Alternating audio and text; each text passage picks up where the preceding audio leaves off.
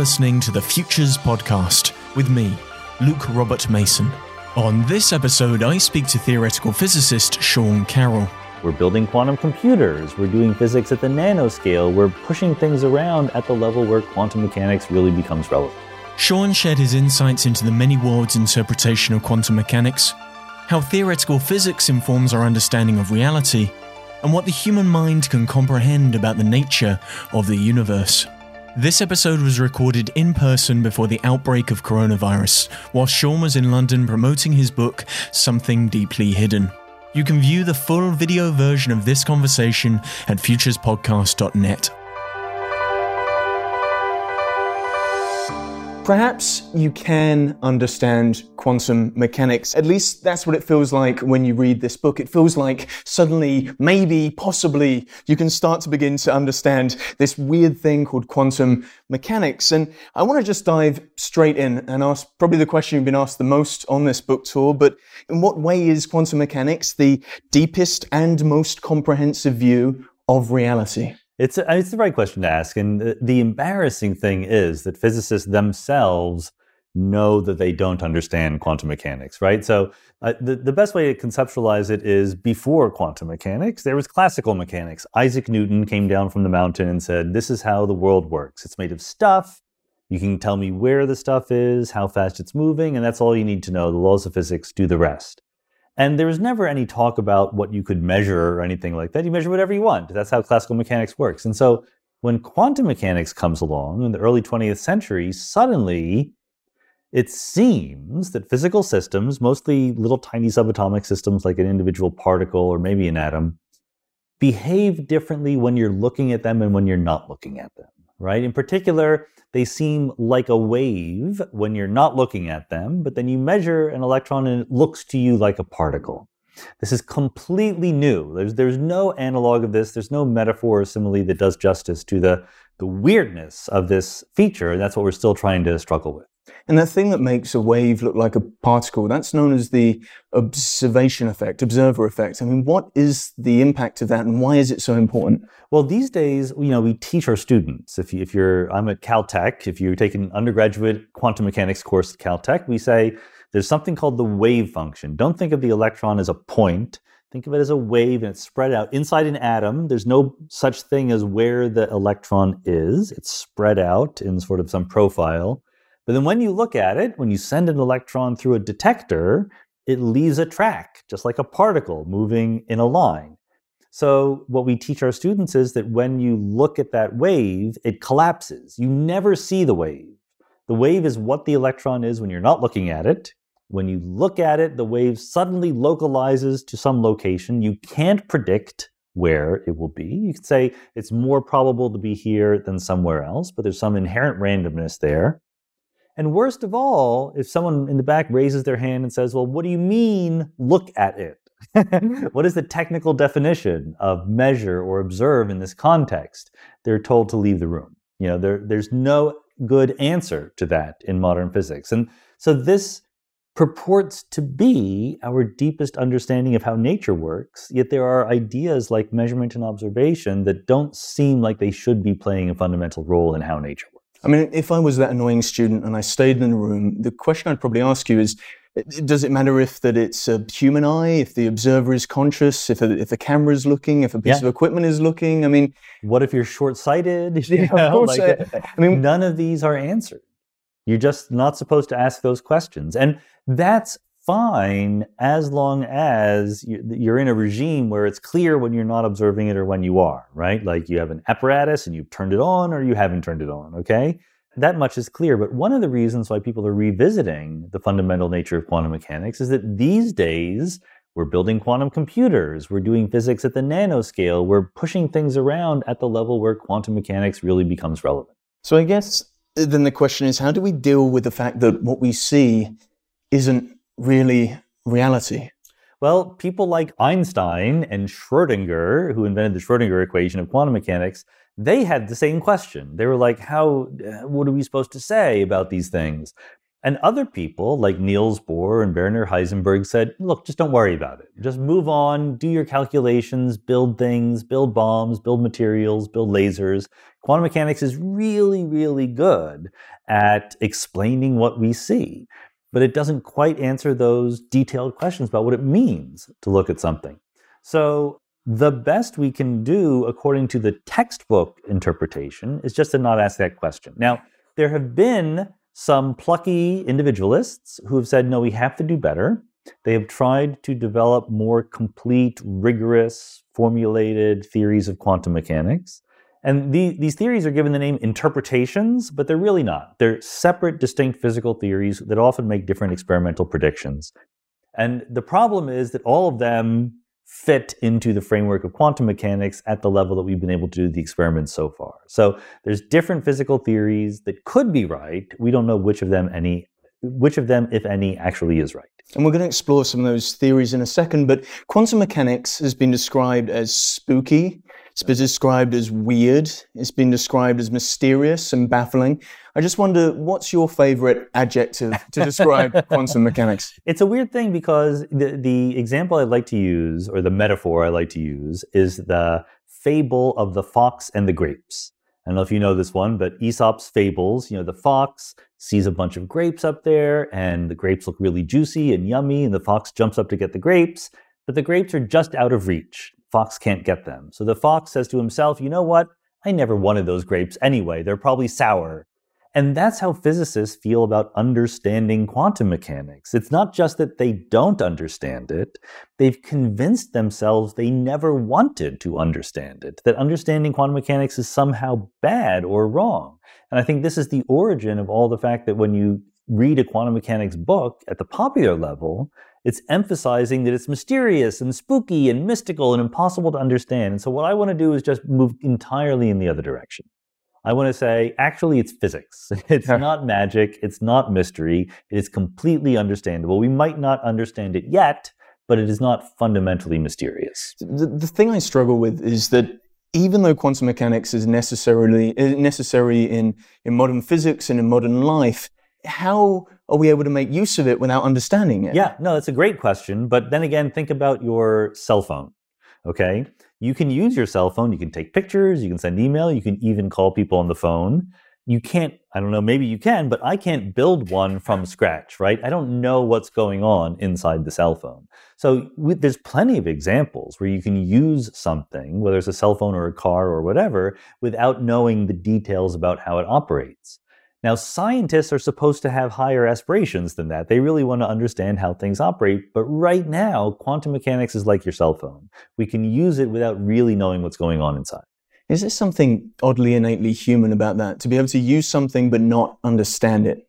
You know, it's a necessary first step. It's not like the, the founders of quantum mechanics were wrong about quantum mechanics. It's just they sort of gave up too soon in trying to understand it. We, you know, we put models together that are kind of kludgy and don't really work, and we hope to build them into lean, mean scientific machines. And with quantum mechanics, that program was never quite complete. Now, you spoke briefly about this, this thing called the wave function, but another part of the quantum theory is, is the Schrodinger equation. That's so, right. how do those two things work together to give us quantum theory? Well, it's very much like in the old days of Newton you would tell me if there was, you know, a ball moving through the air, you tell me where it is and how fast it's moving. And then Newton give you, gives you an equation from which you can predict the entire trajectory. So the Schrodinger equation is the equation from which, if you give me the wave function, I can predict how it will evolve in time. I can predict how electrons will evolve moving through the universe, how things interact and become entangled, which is an important quantum phenomenon. The Schrodinger equation is the single equation that tells us how all quantum mechanical systems behave. With regards to this idea of quantum entanglement that you mentioned briefly, you've got two things happening. Uh, uh, Super position yeah. and quantum entanglement. So those two are key to understanding this thing called quantum theory. I mean, firstly, what's the difference between those two and why are they so important? Yeah, they're very different. So superposition only is a word because of this weird difference between what the system is when you're not looking at it when you are. So if it weren't for measurement, you would say the electron is a wave and you would stop. That would be that would be it. And like we know how to deal with waves, electromagnetic waves or light and things like that. We're fine. But then when you look at it, you don't see the wave, you see it located at some position. So what you say to yourself is, okay, I can relate those two things to each other, what the electron is and what I see, by saying that I will think of this wave as a superposition, a combination of every possible location the electron could be at.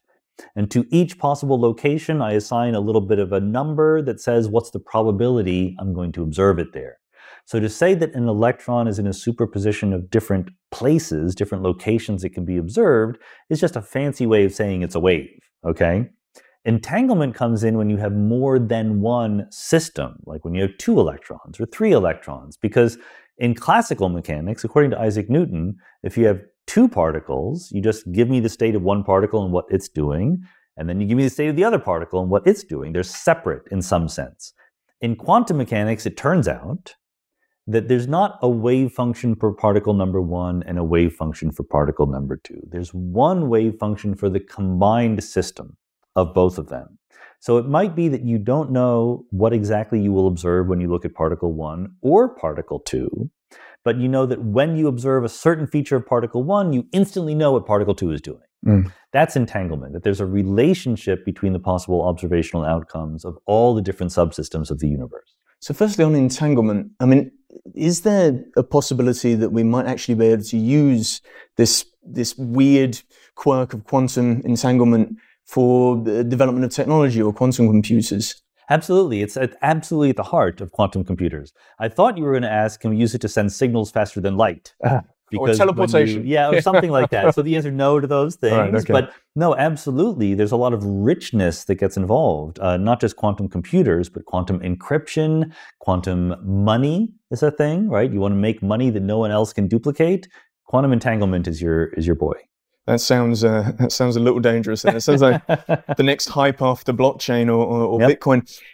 You go one step further with this whole thing around the wave function. You say that the whole world is a wave function. Right. So can you just drill into that a little bit more just to help me to understand that? Yeah, you know, it's a natural road to walk down. Once you realize that when you have two electrons, there's still only one wave function, you want to say, well, okay, what if I have three electrons? Mm-hmm. Guess what? There's only one wave function because there's only one wave function for the entire universe. Hugh Everett, who is, the, as a graduate student, invented the many worlds interpretation of quantum mechanics, I think was the first to use this phrase. He called it the universal wave function.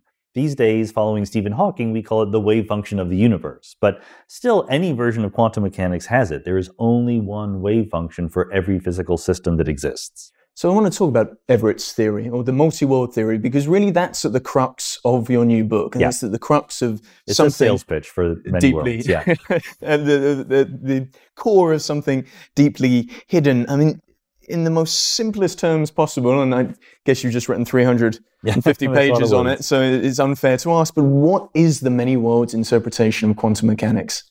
Well, basically, the one way to think about it is Everett looked at the rules of quantum mechanics, which say, okay, there are wave functions, there's a Schrodinger equation.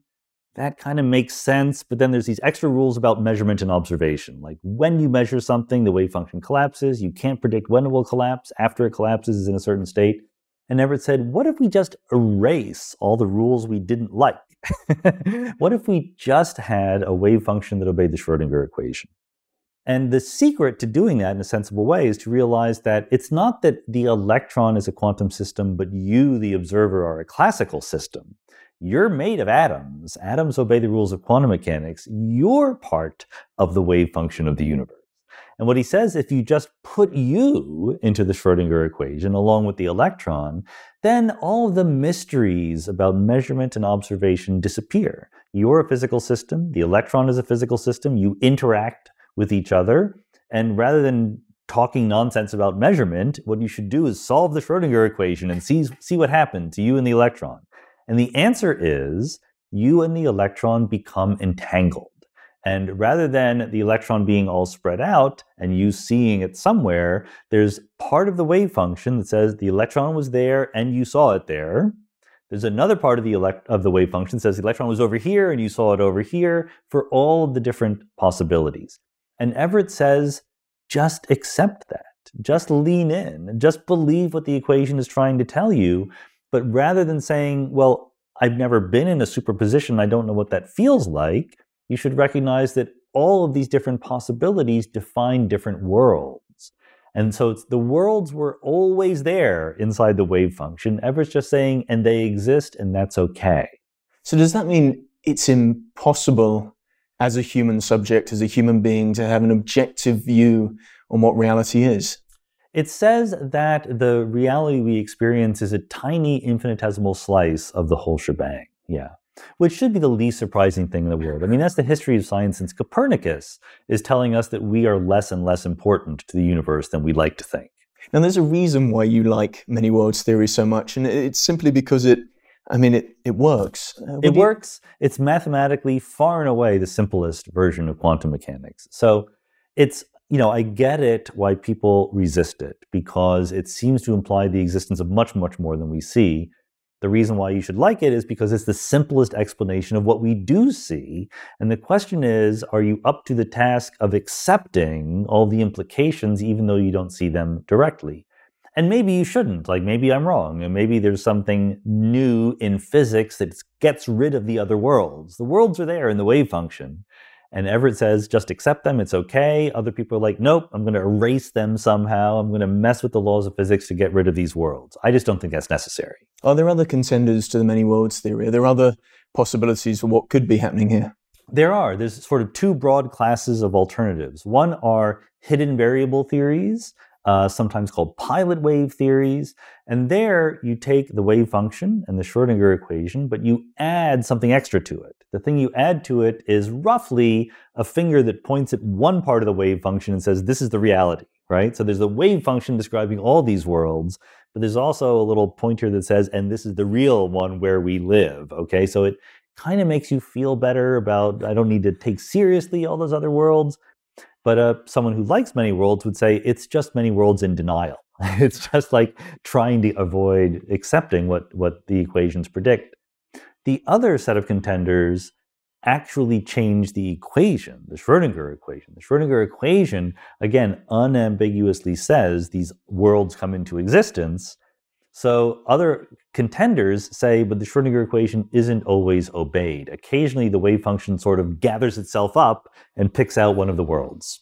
This whole idea of there being many, many worlds, is that similar to the idea of the cosmological multiverse, or is that completely a different thing? it's actually completely a different thing. I mean, the words sound relatively similar, but I would argue that despite the fact that it's way more mind bendy and profound, the cosmological, sorry, the, the quantum many worlds are also much more likely to be there. So the cosmological multiverse is really just the idea that if you go very, very far away, eh, out there in space, so far away that it's beyond what we can possibly see given the speed of light as a speed limit, maybe there are regions of, of the universe where things are very, very different. So uh, the laws of physics could be different, the particles, even the number of dimensions of space could be different. And so we group regions where things are relatively similar to each other and call that a universe. Maybe there's many different universes stitched together within space. Okay. Is that reality or not? I have no idea. Like maybe there's there's good theories that predict that the world is like that. There are other good theories that predict it's not. At the present state of the art, we have no way of knowing. Many worlds is much more profound because it, it means that literally right here in this room as we're speaking, the universe is being duplicated into many, many different copies. Um, but it's also, there's a lot more evidence for it. I mean, it just explains data that we have actually collected. The other thing that it reminds me of when you say many worlds is the idea of parallel mm-hmm. worlds. Is, is that, again, is that similar or is that, again, something completely different? Parallel worlds is just a more vague term. So yes, it is actually more similar in the sense that when people want to know where are these worlds located, there's no answer to that question. They're not located in a place. You should think of space being part of each universe, not each universe having a location in some big space. So the best way to think of all these multiple worlds is as literally simultaneously existing, essentially parallel copies of reality. I always thought, and correct me if I'm wrong, uh, but I always thought parallel worlds is something to do with B theory of time. So B theory of time, where the yep. past, present, and future is happening simultaneously right now, it holds true that, to some extent that you know everything must be happening in parallel. well, it's a little bit trickier than that, and it's a whole other discussion I would love to have. But it's not that past, present, and future are existing simultaneously; it's that they equally well exist. When you use the word simultaneous, you're undoing the words past, present, and future, right? Simultaneous means at the same moment of time. And I think that the B theory simply accepts the equal reality of past, present, and future without saying at the same time. Do you think it's something to do with human subjectivity, though? Yeah, humans are terrible at this because, of course, we developed the English language long before we developed relativity or quantum mechanics, right? And so we nevertheless try to force these highfalutin, crazy physics ideas into the everyday language that we're equipped with. And we come up a little bit short sometimes in understanding the translation. So, so very simply, then, so multiverses, they're far away. Yeah. And many worlds are here right now, quite possibly happening Parallel. in this space. That's right. Parallel. Yeah. So, are these new worlds created by the observation, or did they already pre exist? That's the tricky thing that I'm trying to get my head around. I- think it's closer to saying that they already existed because it's not that you take the universe and literally duplicate it, like putting it in a Xerox copier and making another copy of it. It's more like the universe had a certain thickness and you divided it. It's more like the universe subdivided and differentiated itself into two bits of it where now it's a slight divergence. It used to be one big thick universe where everything was the same, and now it's two slightly different universes where here an atom decayed and here it did not. It feels like we've almost covered off this this idea, and it just feels the way you talk about it, it just feels so feels so simple. It feels so normal in many ways. I mean, uh, have you found what sort of responses have you found to this book where what you're saying feels very matter of fact? Yeah, I think that one of the differences between my book and previous ones is that I don't try to highlight the weirdness of quantum mechanics. I try to say, look, here's an attempt to make it actually make sense. It might not be the right attempt. Like it might turn out 20 years from now we learn better. Okay, that that's fine, but much more important to me is that it makes sense at the end of the day, that we can make sense of it. And I think that people are sympathetic to that point of view. I think the general idea that we should not just take quantum mechanics as already a success and be satisfied with it is catching on. More and more people want to do a little bit better. I mean, the the issue I had is when I in a wonderful book, but the issue I had is when I closed the book, I went, so what does this mean for me in Mm. this present world right now? And I just wonder how are people coming to terms with this idea that there could be a proliferation of other other realities? Yeah, you know, it, it's not something which is going to lead to some technological improvement, right? You're not going to get a multiverse smartphone or anything like that, right? You're not going to cure malaria. Um, but it is, I, I just try to be honest about it and say, look, we're human beings, we're curious. We want to understand the fundamental nature of reality. And of all people, physicists should be most invested in understanding the fundamental nature of reality. And the prospect that many worlds helps us do that is its own justification, as far as I'm concerned. I also try to make the case in the book that certain questions within physics, like reconciling gravity and quantum mechanics, become much easier when you take the many worlds perspective. So I think it is also helpful in the practice of physics, as well as just scratching a curiosity itch. Uh, but mostly it's there because we want to understand things better. I mean, gravity is the elephant in the room, isn't it? Really, it's, Yeah. it, it, can you explain why and how it comes to help understand this this tricky thing called gravity that we we don't quite understand, but we know at least it's keeping us here on this planet? Right. We know the gravity is there. Einstein gave us a very successful theory of gravity in the form of general relativity, where he says that space and time are part of a four dimensional space time. That space time is curved, has a life of its own, and that curvature manifests itself as gravity. Now, if you think about quantum mechanics, which says the electron is not a location in space at a point, it's sort of spread out, and you say, how do you fit gravity into that picture? Well, gravity, if, if, if the way the universe could be curved, if the way that space time could have a geometry is a quantum reality, that means it's in a superposition of all the different possible ways that space time could be curved. And that means it's very hard to even indicate a single point and say that's where I saw the electron. Because once you have different parts of the universe with different geometries, they don't match up in any simple way. So there are both conceptual and technical difficulties in fitting gravity into the framework of quantum mechanics. And again, when you describe it, it feels so simple. But I kind of but go back to that feeling what that means for me personally as a human being. If there's multi worlds and I'm making different decisions in all these worlds. I mean, how does that change how I act personally or ethically Yeah. in the world that I'm living right now? It's a good question, and I think that I have a favorite answer, but I, I actually I'm, I'm happy to admit that we should think about this harder than we have so far. So let's imagine, for example, that you are a utilitarian. You thought the greatest good for the greatest number, okay? And furthermore, you thought that overall the existence of human beings was a good, right? You know, it's nice to have human beings around experience. Like sometimes things are sad, but overall it's a net good, okay? You might think that your moral imperative was to go into your basement and branch the wave function of the universe as quickly as possible, creating all these new universes with a bunch more people in them, right? Because that would increase the net utility of the universe. Even though nobody outside your basement would have any idea you were doing this.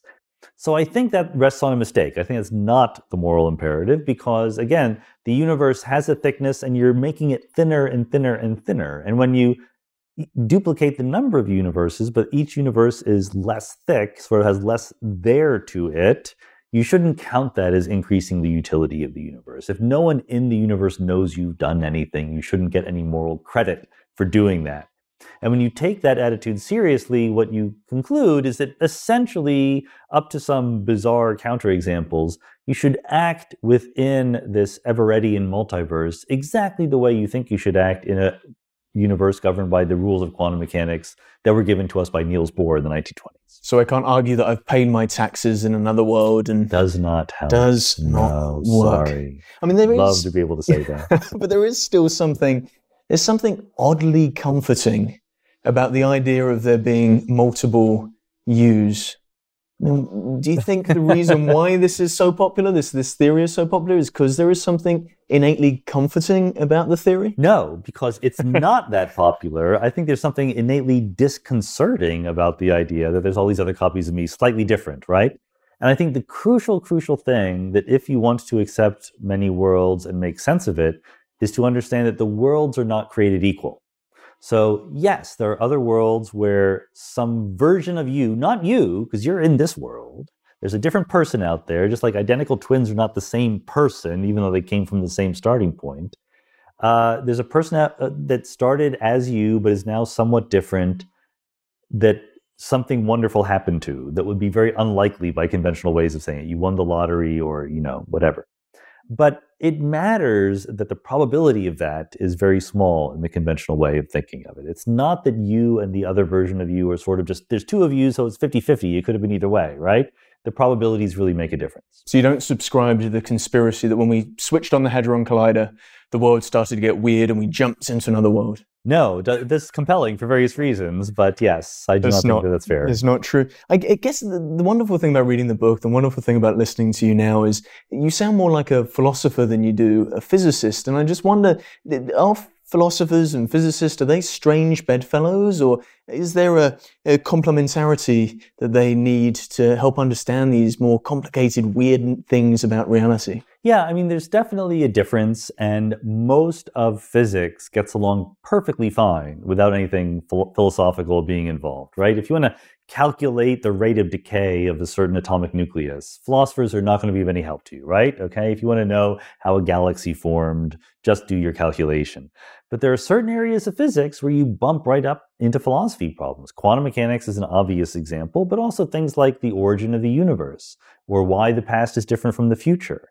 And many modern philosophers of science got PhDs in physics before switching into philosophy because they realized that the questions they were interested in would never get them a job in a physics department. Is there a weird kind of taboo, perhaps, about talking about quantum mechanics in the physics department? There absolutely is. I think it's going away. I like to be optimistic about the rate of change, but there's still plenty of plenty of people who, if you say, I'm interested in the foundations of quantum mechanics, they will say, Oh, it's too bad you're not doing physics anymore. I mean, why is it such a? Why do you think it's such a controversial field?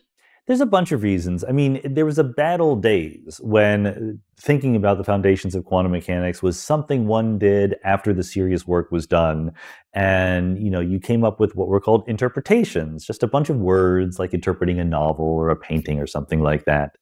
And it didn't seem to have any practical benefit when it came to calculating the cross section for a certain nuclear reaction or, you know, two particles bumping into each other or anything else that we could really help us understand the observations that we made in our telescopes and our particle accelerators. So I think that it got a bad reputation for that reason. And the fact that these days we have real physical theories that potentially make very different experimental predictions has sort of gone under the radar. And most physicists don't even know that. So that's part of the, uh, of the hope is that we can spread the word. This is actually really physics that's being done here. Is, is the problem that we just don't see the practical application of this right now? Well, the word practical means something very different to a working physicist than a person on the street. Like Practical might mean you can calculate, you know, the temperature at which a certain substance goes from being solid to liquid, okay? And as far as those things are concerned, it's very practical to a physicist. No one else cares. The interpretation or the formulation of quantum mechanics doesn't help that much. It might help, as we said, with gravity, and that would be enough to get physicists very excited about it. That turned out to be true. So, in a funny sort of way, is, is what you're doing, Sean, is it propaganda? Are you trying to make quantum theory as interesting and exciting to the general public as possible? There's definitely a marketing aspect to it, which is only fair because Niels Bohr and Werner Heisenberg, et cetera, had a marketing campaign in the 20s and 30s against people like Einstein and Schrodinger, and Bohr and his friends won the marketing battle. They convinced both physicists and the general public that quantum mechanics was fine, let's move on to other things. And so I'm trying to counter program that that's great, but sometimes is there a danger to how the public may misunderstand things like quantum mechanics? I know the Schrodinger yeah. cat experiment has entered sort of popular consciousness and culture, but it's often yeah. been sort of twisted in ways that are, not how it was originally formulated. I, I read in the book that it was a joke originally. Well, no one in the popular culture has ever misunderstood anything I've said about quantum mm-hmm. mechanics. So, you know, I hope to do better than that. But in fact, I think it's the other way around. I think that a lot of the misunderstandings of quantum mechanics have been allowed to flourish precisely because physicists have not taken seriously trying to get to the bottom of it. You know, that gives room for people to impose their views on it. Like maybe my conscious perception is bringing the world into existence just by looking at it, right? And I think that once you are able to think more carefully about the foundations of quantum mechanics and go, look, you know, honestly, there's an equation and the world obeys the equation. And that's really what it is. And there's nothing about you perceiving things, your consciousness, or anything that actually will make it more in accordance, the popular view, with the physical reality.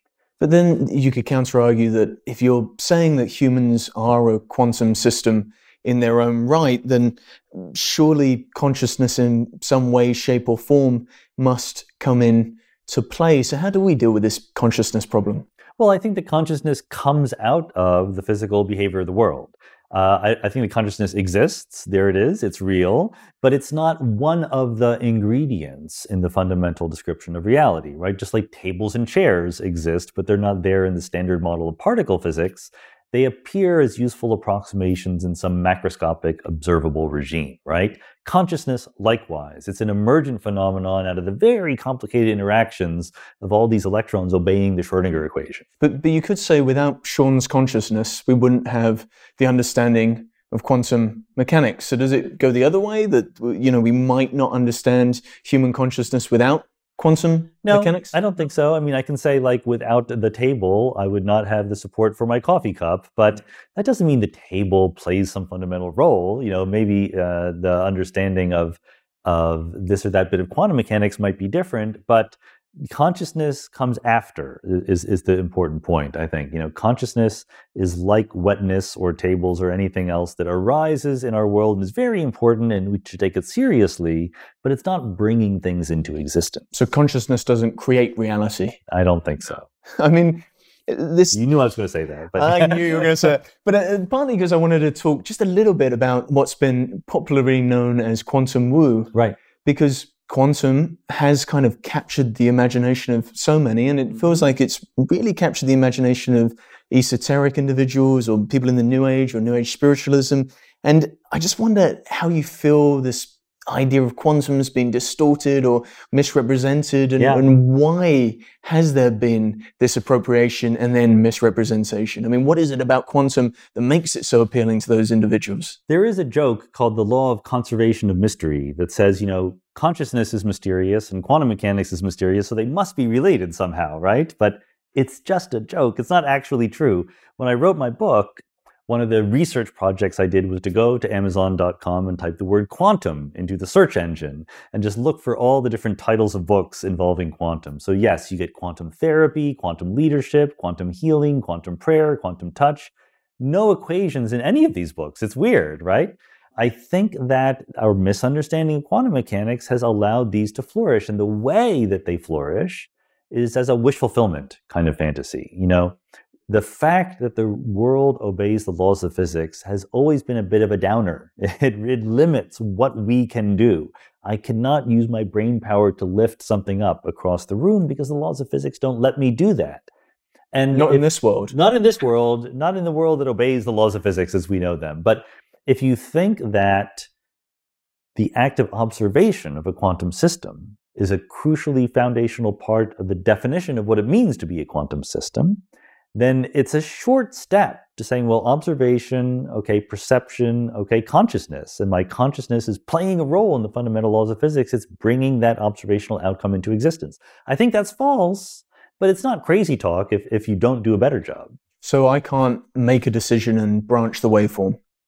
You, not by making a decision. It's the other way around. It's the, you know, the electrons in your brain that are making the decisions, not you pushing around the electrons. So, in your opinion, the world probably isn't magic. The, the world obeys the Schrodinger equation. That's a little bit of magic, kind of a sense, but it's still obeying the equation. I mean, you you have a highly popular uh, blog, and one of the blog posts is this idea that there there is no magic. And for someone who's so enthusiastic about the, all the mysteries of the world and trying to yeah. solve those mysteries of the world, it, it just feels almost disappointing in some ways that you don't believe there might be a little bit of magic, something that's still unknowable, something that will constantly remain mysterious to human beings. That's right. I do have a, blog post that I'm, I'm very happy with called The World is Not Magic for exactly that reason. And I think that I like it so much better that way. You know, I, I like the idea because it would be one thing if we understood the wor- world perfectly right? Like if we had the theory of everything and we had all the information about the world, I think this is never going to happen. We're never going to get all the information about the world. Where would we fit it? You know, the world is a very big place.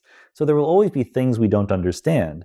But in the in the real world today, there's even features of how the world behaves that we don't understand.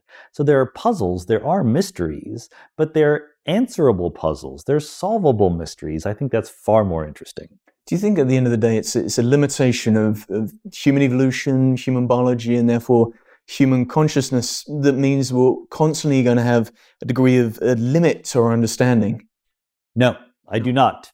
I mean, there's a limit to our understanding literally because our brains are only so big. Okay. So we will, there's this thought experiment called Laplace's demon from Pierre Simon Laplace in the year 1800, where he didn't know about quantum mechanics. He was still thinking in a Newtonian framework, but he said if you knew the position and velocity of literally every bit of matter in the universe, this vast intelligence could predict exactly the future and retrodict the past. Now, Laplace knew perfectly well no one will ever have this information. Like, we just literally can't store that much information, so it was just a thought experiment. But the laws, the dynamical equations that the universe obeys, as far as I can tell, should be perfectly knowable, right? The detailed information about which world we live in, we might never know. But the rules that that world obeys, I don't see any obstacle to us figuring them out. The fact that we're stuck in this human body and stuck with this human brain, doesn't that feel like there's still that limit to understanding to understanding the world objectively? We're constantly and always going to be this human subject with human consciousness, and therefore all of our theories about what reality is are going to be human based. They are. But I do think that we have, you know, undergone a tipping point, a phase transition. Once we figured out sort of the hypothetical deductive method, right? You come up with a bunch of ideas about the way the world could be, and you do experiments and collect data to figure out which one is right. So, circa Francis Bacon, 1600s or something like that we have just been on a rocketing trajectory of learning more and more about the world at an incredibly rapid rate. If you think about 100 years ago, we didn't know the universe was expanding. We didn't even know that there were other galaxies outside our own. We didn't know about nuclear physics or anything like that. We didn't know about quarks or neutrinos. The amount that we've learned in 100 years is flabbergasting. And 100 years is not a long period of time. So if you're saying, well, like, you know, in the last 10 minutes, I haven't learned anything profound about the universe, that's a little bit impatient. I would say not that we're uh, coming up short in our attempts to understand things, but we've been going so fast that it's almost too good to be true. I wonder if there's something that's culturally that's changed because it has been 100 years, almost it was 1900, I think, when the, these ideas were first started proposed, yeah. started to be proposed, and it almost took 100 years for us to be comfortable with the idea of quantum. And I just wonder if that's not to do with physics or science, but it's to do with society and culture. When we live in a world that is comfortable with the idea of post truth, that there is another form of political reality, then the idea right. that there's uh, another world seems quite normal to the general public. So I actually don't think that. I think that that's, you know, it's a tempting hypothesis and maybe I'm wrong, so you could test it using data. I think it's but there are there's definitely a relationship between what's happening in the world and in culture and how scientists think. You know, it can be a stronger relationship and sometimes in a weaker relationship, but the huge thing that mattered, if you think that, you know, sure, we started down the road of quantum mechanics in 1900, but we kind of put it into its final form in the late 1920s. Okay, and this was a bunch of people, largely German, Danish, French, English. And a few years later, they were at war. Okay. And literally, people like Einstein and Schrodinger had to flee their home countries. And whereas in the 20s, these people would just get together over coffee and hash things out. They were left, you know, sending letters across the Atlantic Ocean to each other. And the whole discourse slowed down. And then the brightest young minds were told, you know, what we really need are some weapons. We need to some build some bombs here. So their attention was distracted away from the fundamental questions of quantum mechanics. So I think there's no doubt that what was going on in the world had a big impact on the history of physics in the 20th century. Is, is there a parallel between what was happening in the 1920s and now what's happening in the 2020s? Are we, again, in this? I mean, it's faster communication, it's email that you're yeah. sending across the world, but are we in this period of sort of pastorally gathering our information on quantum before we make the next step? I think that it's a fascinating idea. I would love to, uh, it's almost, it seems almost impossible to get an accurate idea when you're living in the moment of how recent changes in culture are affecting how we're thinking scientifically. But the fact that there are not just TV shows, but social media and podcasts, and physicists can share their papers electronically very, very easily. I don't need to necessarily fly to another country to hear a talk. I can see the video of the talk and things like that. This is absolutely changing the way that scientific communication happens. Whether or not that's changing the science that's being done, I would say probably, but I'm but I'm not going to venture an actual guess as to what specifically is going on there. Well, I, just wonder again, culturally, it's not just uh, it's not just the way in which we communicate, but it's the things that we see, the things that we yeah. watch, the things that we're you know, receiving in terms of media, and in, in the same way that sort of the Matrix films of 1999 made people comfortable with the idea that we live in a simulation and Avatar, made in 2009, which was 10 years later, oddly enough, made us comfortable with the idea of biotechnology or inhibiting some form of biotechnology. And Pokemon made us comfortable with chimeras. I just wonder are things like the Marvel Cinematic Universe doing wonders for quantum physicists? I would like to think that. I've uh, been a consultant on some of the Marvel movies, actually. Uh, the time travel in Avengers Endgame, uh, I influenced in interesting ways. And, you know, I, I love the Marvel movies. And my friend Spiros Michalakis uh, was the one who introduced the phrase the quantum realm into the Marvel universe. He's a physicist at Caltech. And uh, they're not documentaries. I hate to disillusion anyone out there. They're not even hard science fiction, but they can nevertheless be inspirational. They can get people thinking. Like they're not accurate or true, but you know, the original Iron Man movie I loved, not because a guy in a cave in the middle of nowhere could build a suit and fly away, but because Tony Stark did act like a scientist. You know, he did experiments, he failed, he spent a lot of time in the lab. You know, the scientific method in some artistic way was on display in that movie. You're not saying you're Iron Man, though. I'm not saying that I'm Iron Man. I wouldn't do that. I want to touch on that a little bit more because it'd be um, it'd be silly of me not to. But so in Endgame, yeah. the, the thing about time travel and the way in which they reconceptualize time travel in Avengers Endgame versus how we've seen it in Back to the Future, right. were you partly responsible for that? That there was going to be this splitting off of different worlds that would be created where Captain America can live quite comfortably within this world, and Right. we are creating these loops. I, I just wonder if you could explain some of the work that you did do on the Marvel series. I did. So, you know, the thing that I've, uh, as a physicist, I've worked on time travel, whether it's possible within general relativity and things like that. So I have thoughts on what is good and bad time travel. And when I consulted with the Russo brothers and the writers on Endgame, you know, they already knew they wanted to do time travel. So they already knew they hadn't even filmed the first movie yet, Infinity War, but they knew that it was going to end in disaster and they were going to have to go back in time to fix it. So they wouldn't know how that would work. And I tried to make the case that the most important thing to me about time travel is you can visit the past, but you can't change it because it has already happened. Um, and in fact, someone in the room when we're having that discussion said, do you mean to tell me that Back to the Future is just bullshit? And that line appeared in the movie, and you know, Paul Rudd as Ant Man said exactly that line.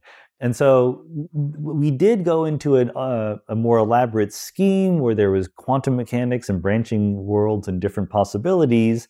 But I was advocating for keeping it relatively simple and you know sticking to one timeline if at all possible. And I think that in the movie, you know, again, it's not a documentary. They don't need to. They're not subject to peer review, for example. But they struck kind of a compromise where they talk about different timelines, but the actual action that you see in the movie is compatible with just a single universe. With, yeah, Captain America going back in time and having a nice love life with Peggy. So that was good. I mean, have there have there been any really good examples of science fiction that you've seen, either novels or short fiction, or even in the movies, that have really done well in understanding this quantum weirdness, this quantum mechanics? Quantum mechanics is probably the hardest thing to get uh, accurately portrayed in movies or even in novels. Um, Ted Chiang is a very uh, accomplished science fiction author who has a new collection of short stories. Everyone tells me that some of them are about many worlds quantum mechanics, and they're great. But I will confess I have not yet read them. Uh, but I'm sure that he knows what he's doing. It's it's you know a little bit bittersweet because quantum mechanics gives you this fantastic idea that every time we measure a quantum system, the world branches.